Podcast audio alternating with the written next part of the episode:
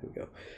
Hey everybody, welcome to another episode of Adela Marcy Unplugged. I'm your host with the most, as always, Adela Marcy, and today I am so, right now you can hear my energy's toned down just a little bit. It's a bit more muted than usual, and the reason is I'm fanboying a little bit because I'm not even showing my guest this because I'm like trying to keep a very straight professional look, but I'm fanboying like crazy on the inside. We got the legend himself. I told you season 4 is all about the legends and the legends tour itself, and it couldn't be done without this person, Mr. Bob Selling. Now, Bob and I, he and I go way back, and I say that in the sense of I go way back with his material. I first was exposed to him through Frank Kern, through the 4-Day Cash Machine, JV stuff that he was doing. I read his blog for a couple of years. I followed him around like a hapless child. I friended him on Facebook and secretly stalked his Facebook profile for a while. But this guy is hands down probably one of the few people who's truly changed the way I look at contract negotiation and licensing my copy, particularly because I know you're here, Bob. What Bob did to me more than anything was beforehand I used to charge, I think, $500 for a full sales funnel. It's terrible. Yeah, we'll get into that in a moment, but just remember that what Bob did changed all that, and again to explain a little bit more about how he did it. But before saying anything more, Bob, welcome to the show. It's a pleasure to have you here. Well, thank you very much, and I'm glad that this is audio because I'm blushing, and I just want to let you know that what a legend does in his spare time is I just got done taking in the trash can, so that's the legendary work that gets done daily. I honestly believe, I think I reckon copywriters are kind of that special breed where we're like, we can live that crazy lifestyle if we want to, but most of the time we'll just sit behind our desk, take the trash out, and just be normal people with like quietly putting away what we want to do. But very quick shout out to our sponsors for this episode. We're sponsored by StorySellingEmails.com, StorySellingEmails.com, where I will be showing you how to break down an email sequence and write your email sequence in 15 minutes. And I will take the Pepsi challenge with anyone at all. Bring it on. I will happily test my system against yours. And we're also sponsored by today's episode, which is salesgrowthsystems.com. Links will be in the description. Go there. Check out Bob's podcast, which I'll be a part of as well.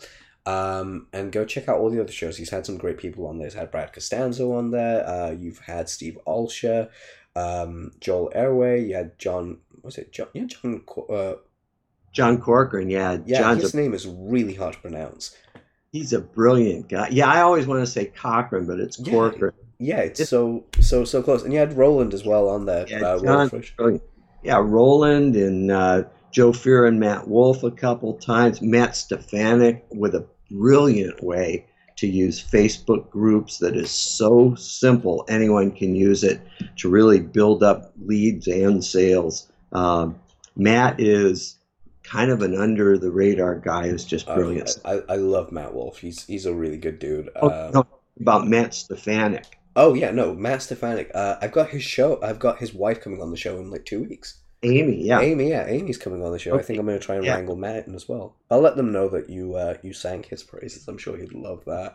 Great. But very quickly, just kind of like getting off that right onto the point, guys, go check it out. I'm going to try and remember this down. It's salesgrowthsystems.com. Go check it out. I highly recommend it. Now, very quickly, kind of jumping off this, the first thing I'm going to ask Bob is, what have you been up to? What's been happening lately? I have no idea. Well, I'm still trying to figure out what I want to be when I grow up. So isn't that the best thing, though? I'm like, it's funny because I started as a copywriter, and most people see me as a licensing guy or a marketing guy. But at the heart of everything, I'm a copywriter, and I think you kind of touched on it, but most copywriters I know are pretty introverted, including me.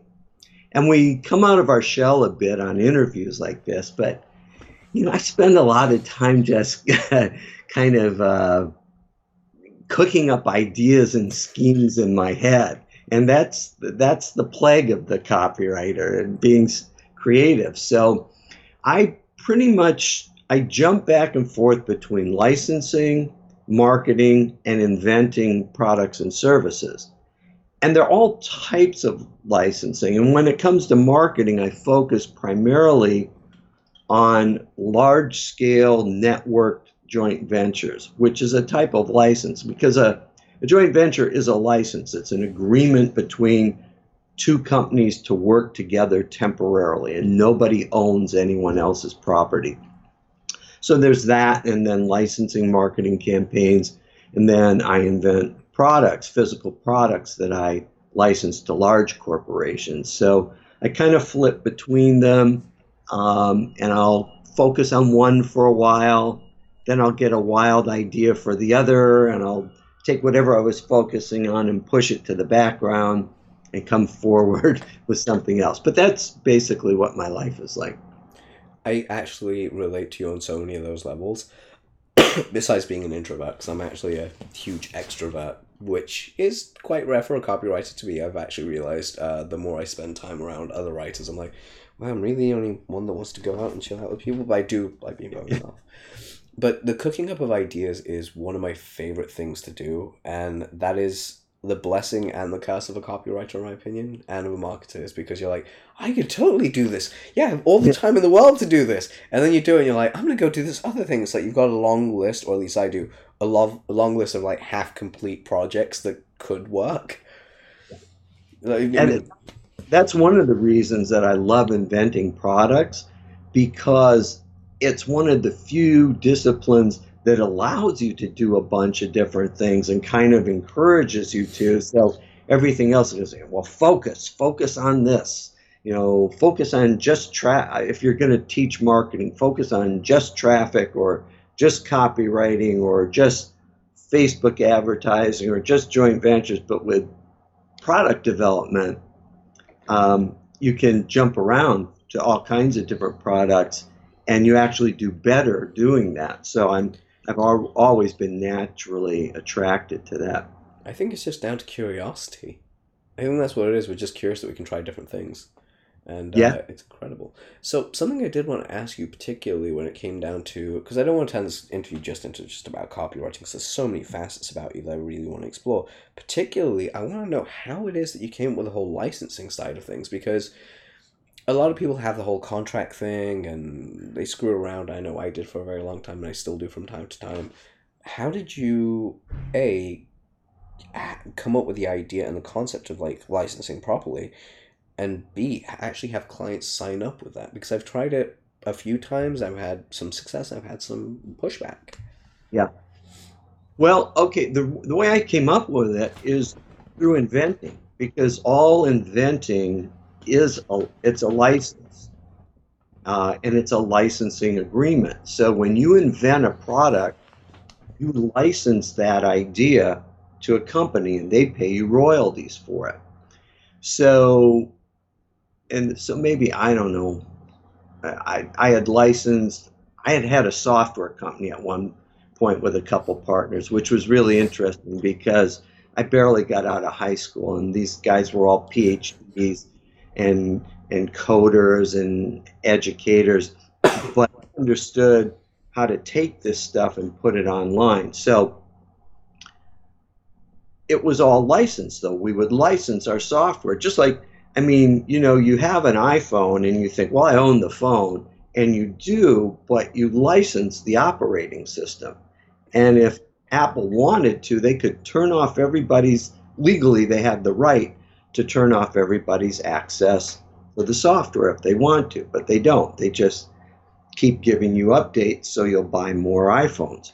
Mm-hmm. So when I sold my share of the software company and I came back to marketing, and I looked at it and I thought, wow, I've got all these campaigns. I'd written this letter, a 1.25-page sales letter for a guy that got him a letter of agreement for a $25 million contract.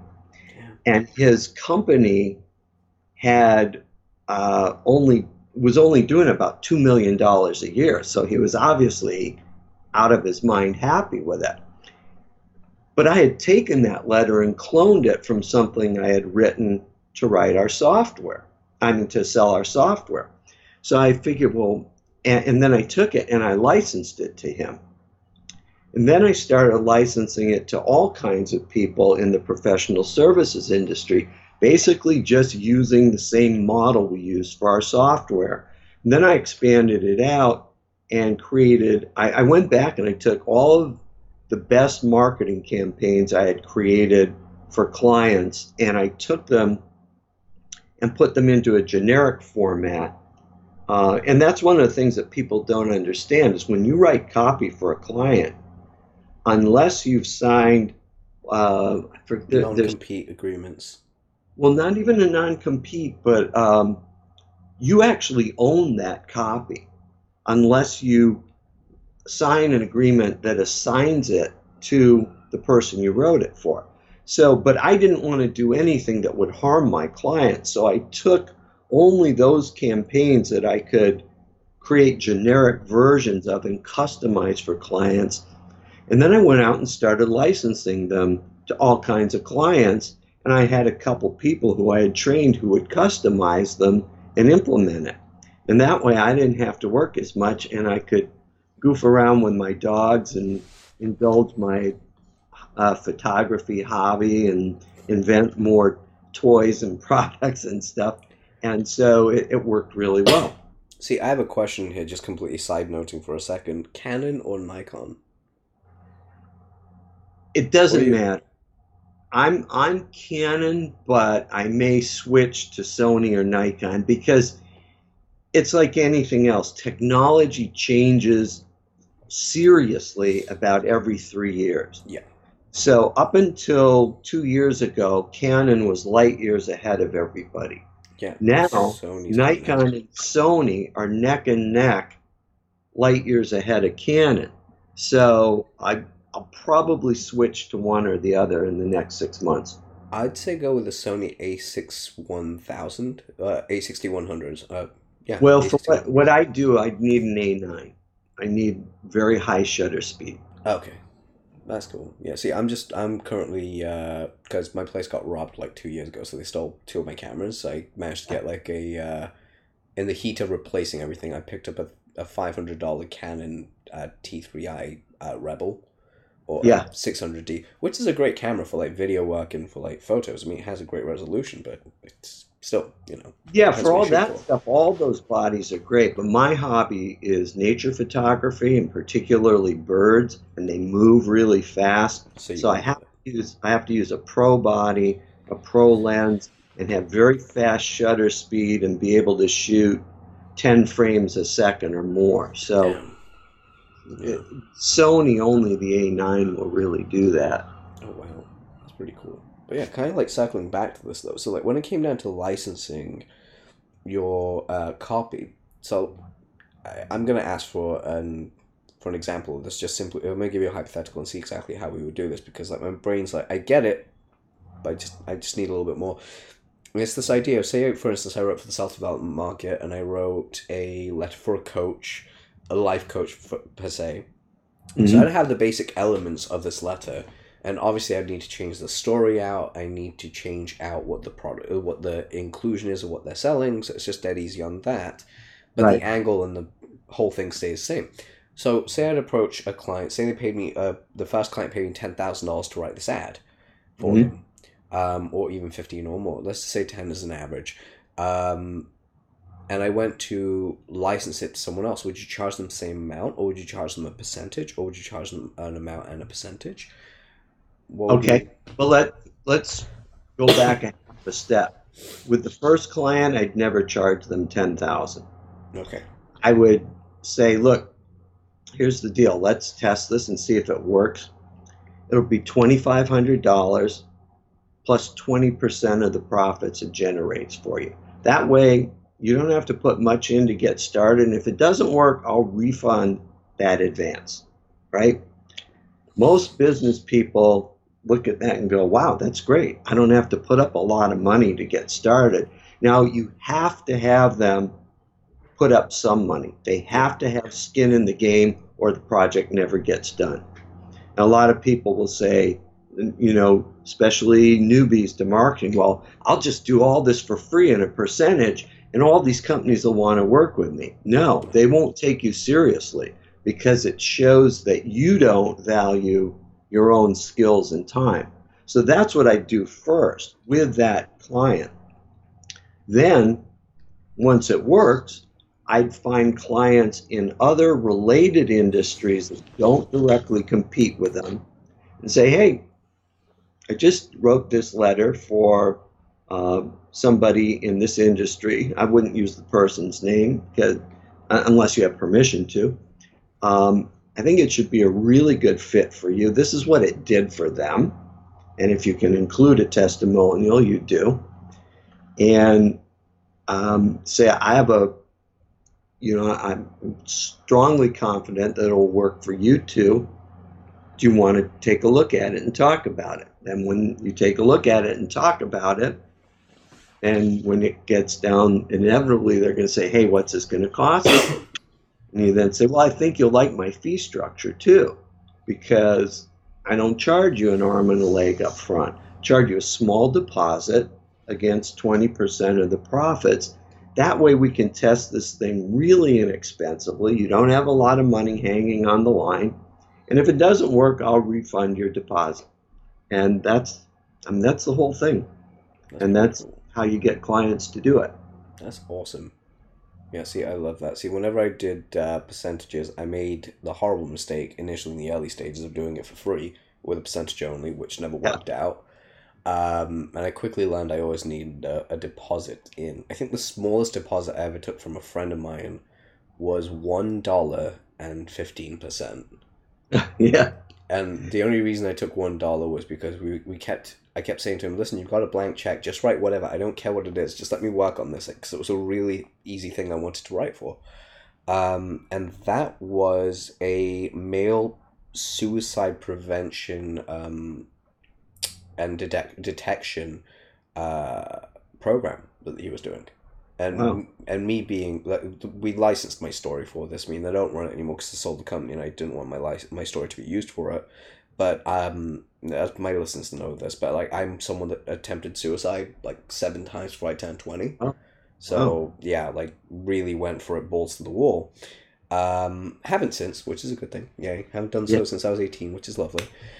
But it's one of those things I just use that whole, because the initial ads they were running were just not terrible, but they weren't talking to the actual emotion. So when I wrote it, it was just entirely like, this is how you actually feel. I mean, if you feel something like this, just this is what the path is leading to. Yeah. And if you notice these signs that your child, because it was aimed for young men between 18 and 35, and it was like family members and friends that would see this. It's like we'd want the person that's going through this to buy it, but then to also give it to their friends as a way to be their support system. Sure. Because that's the best way you get around it. And that's the reason I owned it for $1.15%. I was like, I'll do it for $1. They're like, why only $1? I was like, honestly, you could pay me $10,000 and I'd do this, 15 or whatever it is. I only want $1 because I want in. I don't care how much you pay me. I just want in. Yeah, and that's a little different. That when you're dealing with clients who come to you through a lead magnet or a referral, or you've even, I mean, for years we still send cold solicitations, and if the solicitation's structured the right way and it's for the right industry, and you have a great testimonial and track record, it works. You can get. I don't cold call on a phone, and I don't use a sales team to call on a phone because I don't like it. I don't like to be called myself. So I don't use any method that I don't like. But if somebody sent me an email or a letter, I'd look at it. And so that's what I use. And it worked. But with those types of clients, I always want a deposit between $2,500 and $7,500, just depending on the scale of the project. Yeah. See, I think your structure might actually benefit me a little bit better because I still get nervous asking. Like, my biggest clients have always paid, like, 3 times I've been paid $50,000 for the entire thing, and it's just so much pressure for me. Whereas it's like 7,500 is easy for me. I'm like, oh, I get a percentage of whatever comes in. That might be easier because I can easily tell someone it's $7,500 for this. Yeah. Like, oh yeah, great, here you go, and let's go from there. But kind of like taking a step in another direction, just to do with lead generation, because I know a lot of people listening to this like, oh wait, direct mail still works? Yes, it does. What is it that you send out particularly in a cold letter to lead generation? What do you say in there that actually brings people in, and who to? Like, what industries do you usually go with? Well, you don't have to reveal all of it. Just some. You have to think about, what result or what, end product somebody wants, and what end result they want, what will help them increase their business. So it's really no different than sending an email to your list. You understand the people on your list, and you customize the copy in your email to appeal to whatever end result that people want. So that's really how you write any copy. As you know, you figure out, well, what is it? I mean, you gave a great description. What's in the mind of somebody who's contemplating suicide? And if I can understand that and communicate that, that will resonate with them. They'll connect with that. So if you can write something in a simple human way that's not full of hype and over-promising, and just communicate that simply.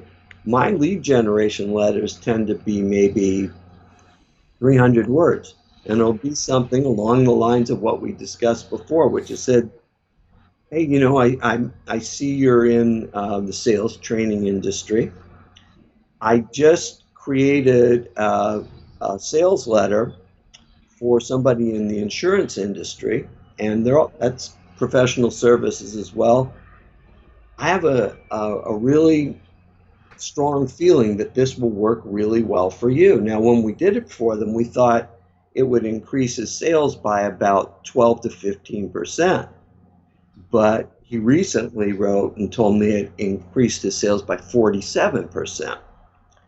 So if we could do even half of that for you, I think it would be really beneficial. If you're interested, let me know, and we can get on the phone, and I'll walk you through how it works. And that's all there is to it. Wow.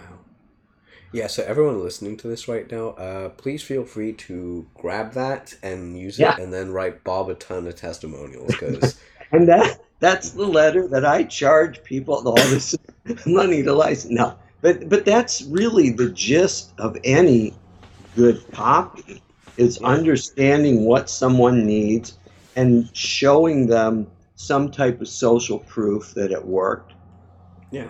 And saying, strong chance it would work for you too. If you're interested, let me know. And you have to me, especially in cold lead gen, you have to really avoid anything like, creating a sense of false urgency. But get back to me in 7 days because this is only good. Well, you might as well just put them into an infomercial on TV, and they'll turn it off right away. So avoid all of that. In my opinion, there's only a few times that you should really use scarcity. If you're using scarcity, you should do it correctly. Which is, yes, you're only making this offer for the next 3 days. I think I did that once, and the offer was, I'm going to use a situation that's personal that we both know about, but not giving any of the details away. But it's very similar. I actually had to go in for a root canal. And I wrote an email out to my list just saying, guys, I'm paying for a root canal. I'm going to go do this. This is the offer I have for you. It's only valid between Friday and Monday. The reason it's only valid until Monday is because I'm going in for my root canal. Yeah. And it's only valid from this weekend because I've taken this weekend off from all social activities to sit down with you and run through everything so I can actually help you, because I know I'll be very loopy, I'll be very out of it, and I probably won't want to speak to anyone for 2 days. So let's do everything this weekend. If you're free, let's get on. sold really well, and then I've never run that ad ever again because I'm like, it was a true scarcity thing for me. Yeah, and that's the difference, because what I said is you never want to use false scarcity, especially in cold lead gen, but I don't like false scarcity anywhere. Like countdown timers, I won't use them. They are so phony, and people say they work, but I don't want to compromise my ethics just because something works. I mean, lying works, you know? How far are you going to take the phoniness? But I mean, certainly I use scarcity. Like, you know, I had discovered that I had 100 copies, or not 100, it was like 130 copies of an old program I had written. And so I sold it off for about 15% of what it cost.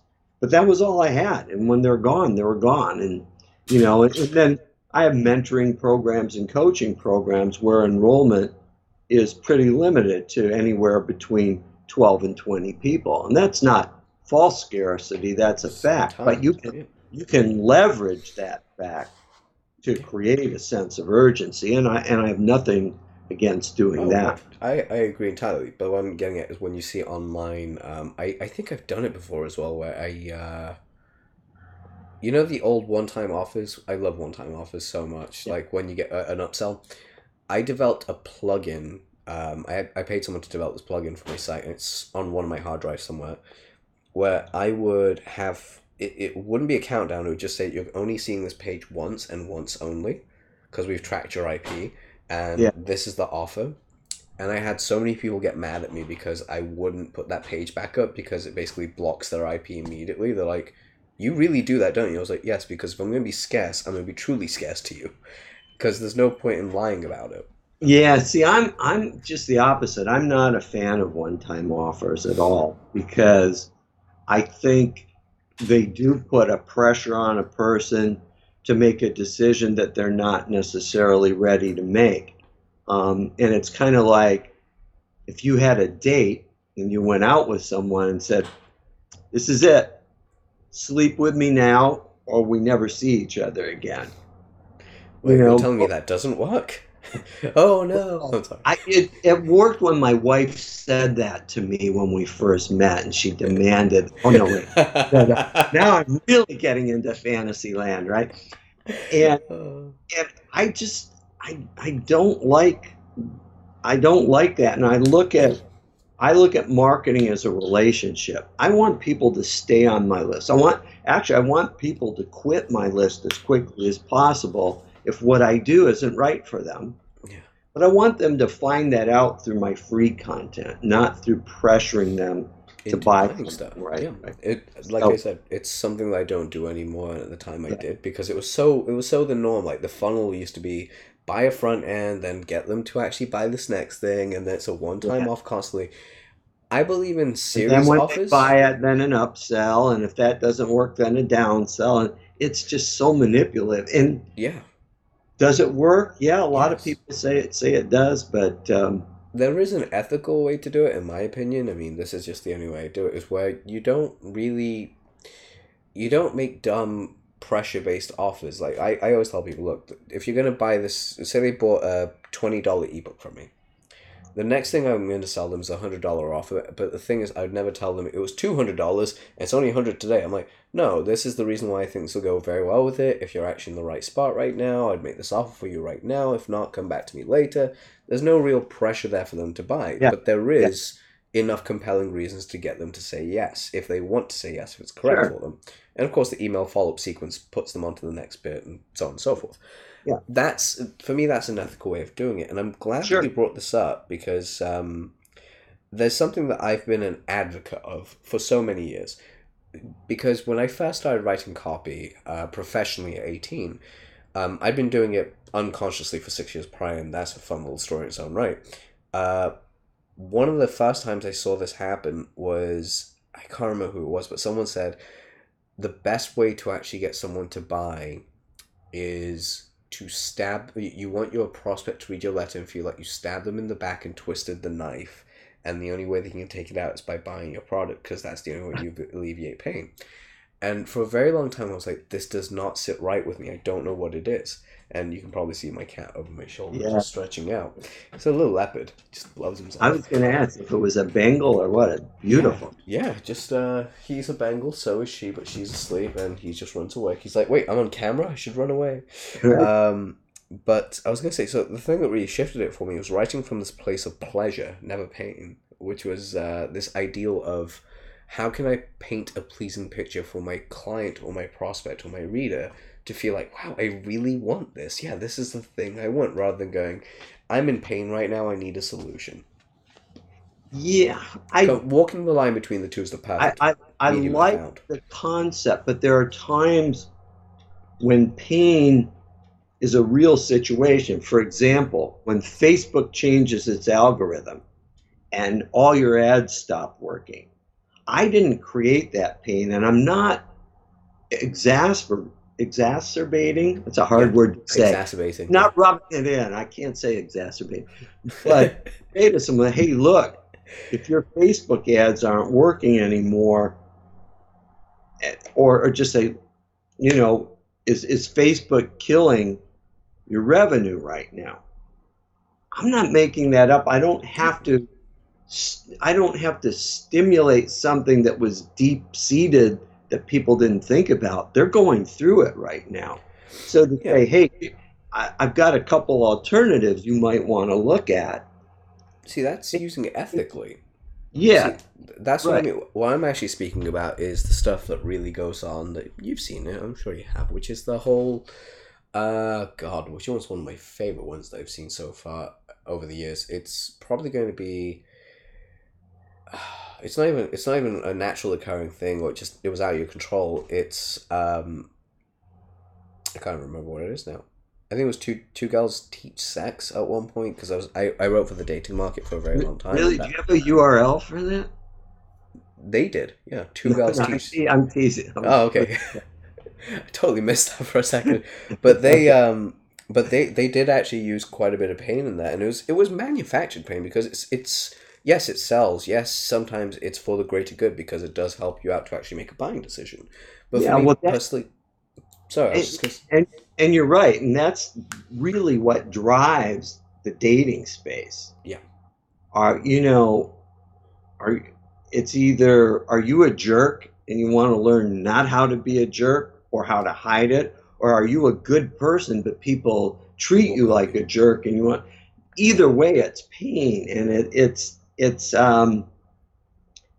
really kind of crummy. That's why I've seen a couple of these dating apps, either online or on TV, where they talk about, we're not just for dating. We're not for the fast score. We're for people who want a real relationship. And that's cool. I like those. Yeah, and definitely. But that's kind of showing the side that I like to say that's more the pleasure-based advertisement stuff, which I really like writing for. I find if you combine the two together, and the best analogy I've come up for it is this idea of my prospect, bless them, that they're not everyone that's lost, not everyone that's wandering is lost.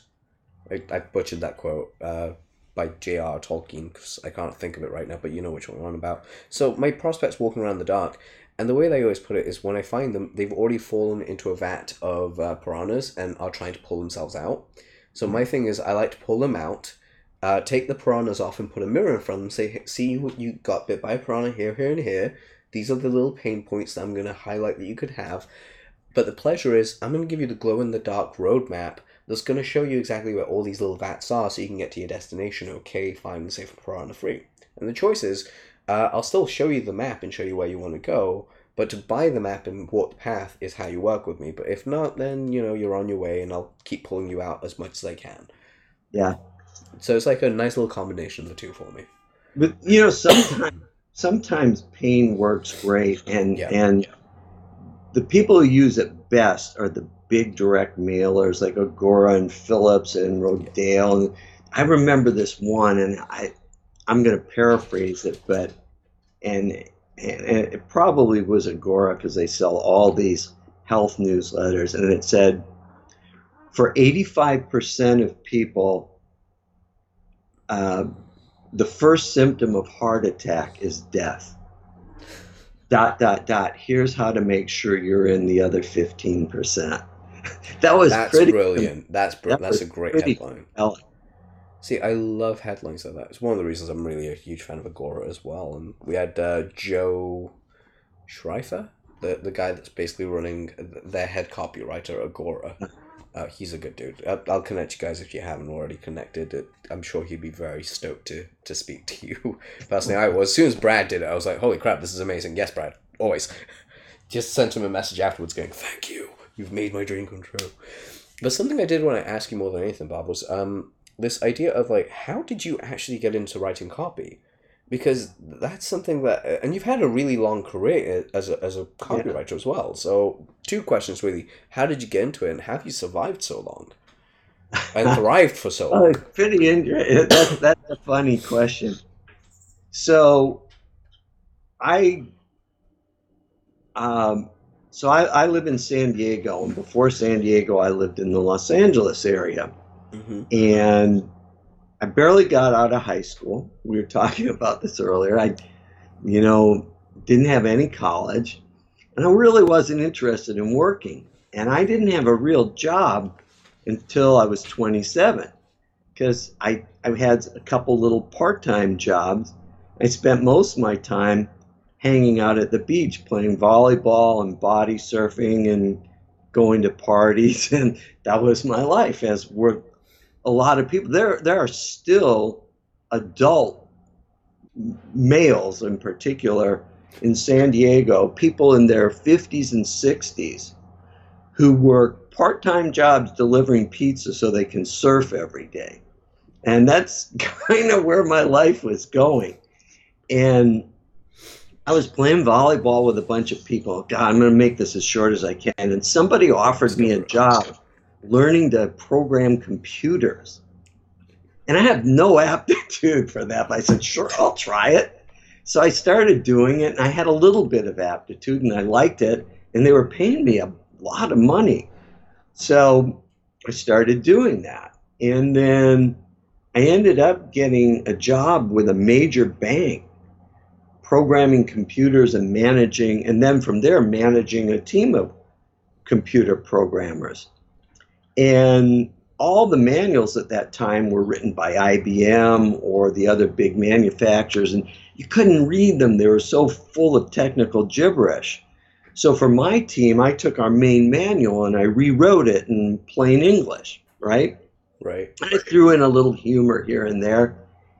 And somehow somebody in the PR department at that bank, and this is a big bank with 600 branches and it was huge. Somebody in the PR department saw it and said, would you, this is great. We really like it. Would you like to write a press release for us? I didn't know what a press release was. And I said, sure. And that night, I went online and I started searching what's a press release. And I found a book, How to Write a Press Release That Works. It was what it was called. I don't remember who wrote it. And so I wrote this press release, and I really enjoyed it. And from there, I discovered a book. I don't remember the title, but I'll paraphrase. It was by Melvin Powers, How I Made $1 Million in Mail Order, or something like that. And so I bought that book, and it was really about copywriting. And he recommended a book by Victor Schwab called How to Write a Great Ad. Great book. Still one of my favorite books of all time. Mm-hmm. So I bought that, and I'm reading this stuff. I'm going, wow, I like this a lot more than I like working with computers. So I went to the PR department, and I said, hey, can I write an ad for you? I said, oh, no. You can write PR, but we don't let our staff do advertising. We have an ad agency that does that. I said, great. Long story short, I put out a very short ad in an industry publication that said, hey, if your copywriter doesn't know the difference, and this was really at the kind of the beginning of the internet and the beginning of a lot of technical changes. It said, if your copywriter doesn't know the difference between a computer chip and a potato chip, I can help you out. And it was just a little 2-sentence classified ad. And I attracted a couple clients that way, and it just grew from there. So that's the whole story. That's incredible. So that leads me to my second question. I'm going to preface this a little bit. It's in the sense of like how you've managed to actually stay active as a copywriter for so long, because as I've said, I'm approaching my 11th year as a professional copywriter, and it's my 17th overall. But even I've had those moments where I've wanted to walk away from writing permanently. I mean, I think I announced my retirement last year, and I got a mentor to help me with another business, and they were like, no, you need to go back to writing copy. And I kind of begrudgingly came back. And then this year I was like, you know what, I'm back, let's go for it. Well, and what I find is that few people are really built to do nothing but write copy. There's a couple, few people who are. Clayton Makepeace. Yeah. Oh, that guy is. Bob Bly. Yeah. A lot of the people who write for Agora and Phillips, and then what's his name? David Deutsch, Brad Peterson, Paris Lampropoulos. People who a lot of people on this podcast have never heard of because they're professional copywriters. They don't do anything but write copy. I can't write copy nonstop. Yeah. It drives me crazy. I can write really good copy, but only sporadically. So, you know, a lot of people would always ask, well, that's really good, but what should I do to improve my SEO or my Facebook ad or this or that? And I'm giving away this free advice, and I'm going, well, I can sell that advice. So I quickly shifted. I still wrote copy to keep paying the bills, but I started shifting towards being a trainer and a consultant. And so the first thing I did as a trainer was write a copywriting course. Yeah. And I started selling that and training people to write copy. And again, you know, it's almost like licensing. It's a template and it's a formula. And you're teaching that same formula over and over again instead of starting over from square one to teach someone to write. So I found that I just didn't have the temperament to do nothing but write copy, because I lean more to the introverted side, but I don't want to just bake in front of a computer screen all day long. I like to get out. I like to have lunch with friends. I like to, you know, do other things. Yeah. And take photos, because you love taking photos. That's, you know, I get little alerts from my photographer friends. Hey, there's this bird down at the lagoon. We're going tomorrow morning at 6. You want to go? And then my clients are in trouble because they get that email. I won't be available tomorrow. You know. You always go out and take pictures first. All right, guys, just give me a second. I'm just going to pause the show for just a quick moment, and we'll be right back. And it'll just take a second for you guys, but it'll take like, I don't know, like 5 seconds for us. Hold on a moment. So hopefully that, there we go. Great. So guys, welcome back. So essentially what I was going to ask, particularly for you, Bob, was, it's one of my favorite questions to ask on the show, and it's going to be 3. Yeah, we're going to go with 3. So I want to ask, what would be 2 non-fiction books that you'd recommend anyone read, any entrepreneur read? Could be about copy, could be about stories, could be about mindset, could be anything that you want. Non-fiction is the rule. And the other one is, it could be a fictional movie or a fictional book that impacted you in a way that's helped you in your career. So what would those 3 be? Okay, so I'm going to give an answer that's probably different than most people, and some people will like a lot and some people will hate a lot. I don't really recommend any books. I don't recommend a lot of reading. Wow. And I'll tell you why. And that's not to say that I don't read books. I can see your office right now. There's a ton of books right behind you. Yeah, but you know, most of those books are on product development and inventing and toys and stuff like that. But the only book I really recommend everybody read is The 80/20 Manager by Richard Koch, Koch. It has done more for both my life and my career than any book I've ever read. It's the only book I've read multiple times, and every time I read it, I get more from it. But here's why I don't read much and I don't recommend reading much. I think a lot of people read instead of do. Yeah. There's always more to read. There's a new blog. There's a new book. There's a new hack. There's a new this or that. But I believe that 90% of people know exactly what to do, and they have more than enough information. So I like to get information from things like this, from podcasts, from short interviews, and from articles, and from blog posts. Because people boil down the real meat of it to a short, tight segment. Yep. Books, and when I read a book, I'll tell people too, if you're going to read a book, you can get 90% of what's in almost any book by reading the first chapter, the introduction, and the last chapter. So the introduction, they tell you, here's exactly what's in this book. The first chapter, they set the stage. This is everything you're going to learn. The last chapter, they summarize what they covered. Then you can, if there's certain things that were valuable and there's not enough information, you can go pick those out. But you can also see, wow, I knew 70% of that. Yeah. You know, and it's the same reason our schools stink, because they make kids take tests on information where they already know 70% of it. What you really want to do is find out the 30% they don't know and help them learn that. And that's really what happens with a lot of people with reading. They're putting in all this time reading stuff and they know most or all of it. So I say do 4 things for every one thing you read and you'll be better off. See, I love that advice because that is something I believe in quite frequently. And the reason I always ask about books particularly is just quite simply because, again, it's a universal access code.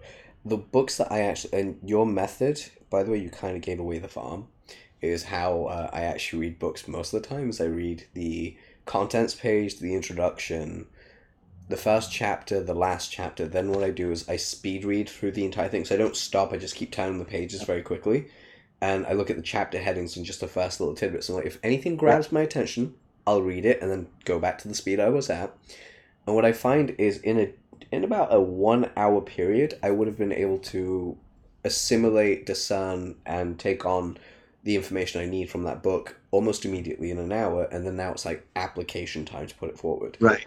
Unless it's a fiction book, because I do love reading fiction, and crime novels are my favorite guilty pleasure. Yeah. I like crime and spy novels and historical spy novels. I love that type, but that's different. And fiction, you have to read page by page because they're building characters and plots. You can't jump out. So I'm going to switch my question around. What are the 3 fictional books or movies that you'd recommend people watch that you truly enjoy? Wow. Okay, so one of my favorite movies of all time is a movie called Rob Roy with Liam Neeson and Tim Roth, and it's just about the bonds between people and communities and the challenges and how morals and ethics are more important than just getting ahead. So I love that. I also love really dark, quirky movies. And one of my favorite is a movie called In Bruges. Oh, I love In Bruges. Have you seen 7 Psychopaths? I have, but I didn't like it nearly as much as In Bruges. In Bruges is kind of a high bar to set to get going. It was so great when they're in this gunfight at the end. Yes. And they're just these corrupt, evil, nasty people, and they're setting up the rules of order for their gunfight. Like, it was so funny. So that's the second one. I'm trying to think of the third. You know, it's funny. I never liked any of the Star Wars movies. I love outer space and the idea of it, but I didn't like Star Wars very much, but I really loved Close Encounters of the Third Kind, because I thought that's what it would really be like. And then recently there was a movie about contact with aliens. I can't remember the name of it. Came out about a year and a half ago. It was Amy Adams and Jeremy Renner. Oh, I think I know which one it is. Hold on, I'm gonna look this up. It starts with an A, I think. It's not Aliens. Hold on, Amy Adams. I'm just gonna look her up, but her filmography should come up. Yeah. Wait, where is her film? We don't get this. Oh, there we go. Awards full list. Jeremy Renner, right? You said Jeremy Renner, wasn't it? Yeah, but keep going. I'm gonna find this. So anyway, those movies, and it's funny. I also find that just reading anything or watching anything stimulates ideas. Like people will say to me, "Well, you're an inventor. Do you watch Shark Tank?" I said, sometimes I do, but I don't get ideas from Shark Tank. I get ideas just from watching stuff in general. I'll be reading an article online and some ad comes up and I go, oh, I can take that headline and flip it and do this with it. Or it's an ad for a product and I'll go, oh, that interests me. And then I go look at the product and I go, like I just saw this thing on this great 3-wheel electric trike for adults. And it's got all these like ball bearings built into it, so it's really maneuverable and you can't fall. But it's electric, and of course, electric and alternative energy, especially in California, is the big thing. But it's got a range of 40 miles, and it costs $7,000. I thought, who's going to spend set? And I was really excited by it when I saw it. I thought, I want to get one of these. And then when I saw a range of 40 miles, and whatever the stated range of something is, usually you're going to get 75% of that at most. So now it really probably has a range of maybe 30, 35 miles. And I thought if they would have put a 50cc gas engine on this, no pollution, you're going to get 150 to 200 miles per gallon, and people will love it, and it'll be useful. And you'll still take, it'll be great for the environment because it's such a tiny engine, and it'll take people out of these vehicles that create so much pollution. But they had to be completely politically correct and make it electric, and ruined it. So from there, if I wanted to, I might think about developing an alternative product around that. So like I said, just, little ads, things I see on even just watching TV shows, or movies, and like we said, we both like spy novels. There's all kinds of things that come up, and those I go, oh yeah, I really wish that could apply to marketing. Oh, I've sometimes written ads entirely from spy novels. Like I've taken an entire storyline and repurposed the entire bit for like an email. But I was going to say the movie that we were thinking of was Arrival. Or Arrivals. Yes, Arrival. I said starts with an A. Yeah, it's a really good movie. It's really about communication. It's not necessarily about aliens, and that's what Close Encounters was too. Whereas Star Wars is just a big car chase in outer space, and pretty much it's the hero's journey played out over action sequences more than anything. Yeah. But I'm a huge Star Wars fan, so it's a thing, and everyone's got their own thing. I would say damn it, I thought we were going to be friends. Oh, I know, right? Just so heartbroken. I'm just kidding. It's one of those things. But for me, I'd say a book I'd recommend for you to read, if you like crime novels, if you haven't already, is a guy called Chris Carter. And the first book in his novel series is The Crucifix Killer. Okay, just write it down. And the reason is I get every one of my copy cubs to read this as like their homework in the first week they work with me. And the reason is because at the time that I started reading this, I'm dyslexic as well, which is hilarious when you write ads as well. for a living and you're dyslexic, I have a really hard time consuming books. So I usually go audiobooks and put them on twice speed so I can, like, it can keep up with me. Or sometimes I'll sit down with a really good book and I'll just get engrossed for hours. But it takes something special. Like, my generation, we grew up with Harry Potter, and later on I reread the Tolkien series and I really loved it. But it took a very special amount of, like, world building to keep me engaged. That was until I read Chris Carter's book, because I was working on my novel at the same time, and surprisingly, by some happenstance, we have very similar character names for our main character. His is Robert Hunter, mine is Riley Hunter Gray. It's really, really similar. Completely coincidental, because I didn't know about him until a few years later. So Chris started writing this thing, and I remember picking up the book and reading it. I finished, I think it's like 300 odd pages. I finished the book in 48 hours. I couldn't put the book down. And I'm the king of spoilers. Like, I love spoilers. If you tell me, like, oh, hey, this happened in a movie, I'd be like, great, I'm totally up for that. I'll go watch it. I want to see it now. So I don't really mind. I don't mind spoilers. For this book, I had to. I could feel myself fighting myself, trying to, like, I want to know what the twist is. Let me know. I was like, no, but I can't. I want to read it.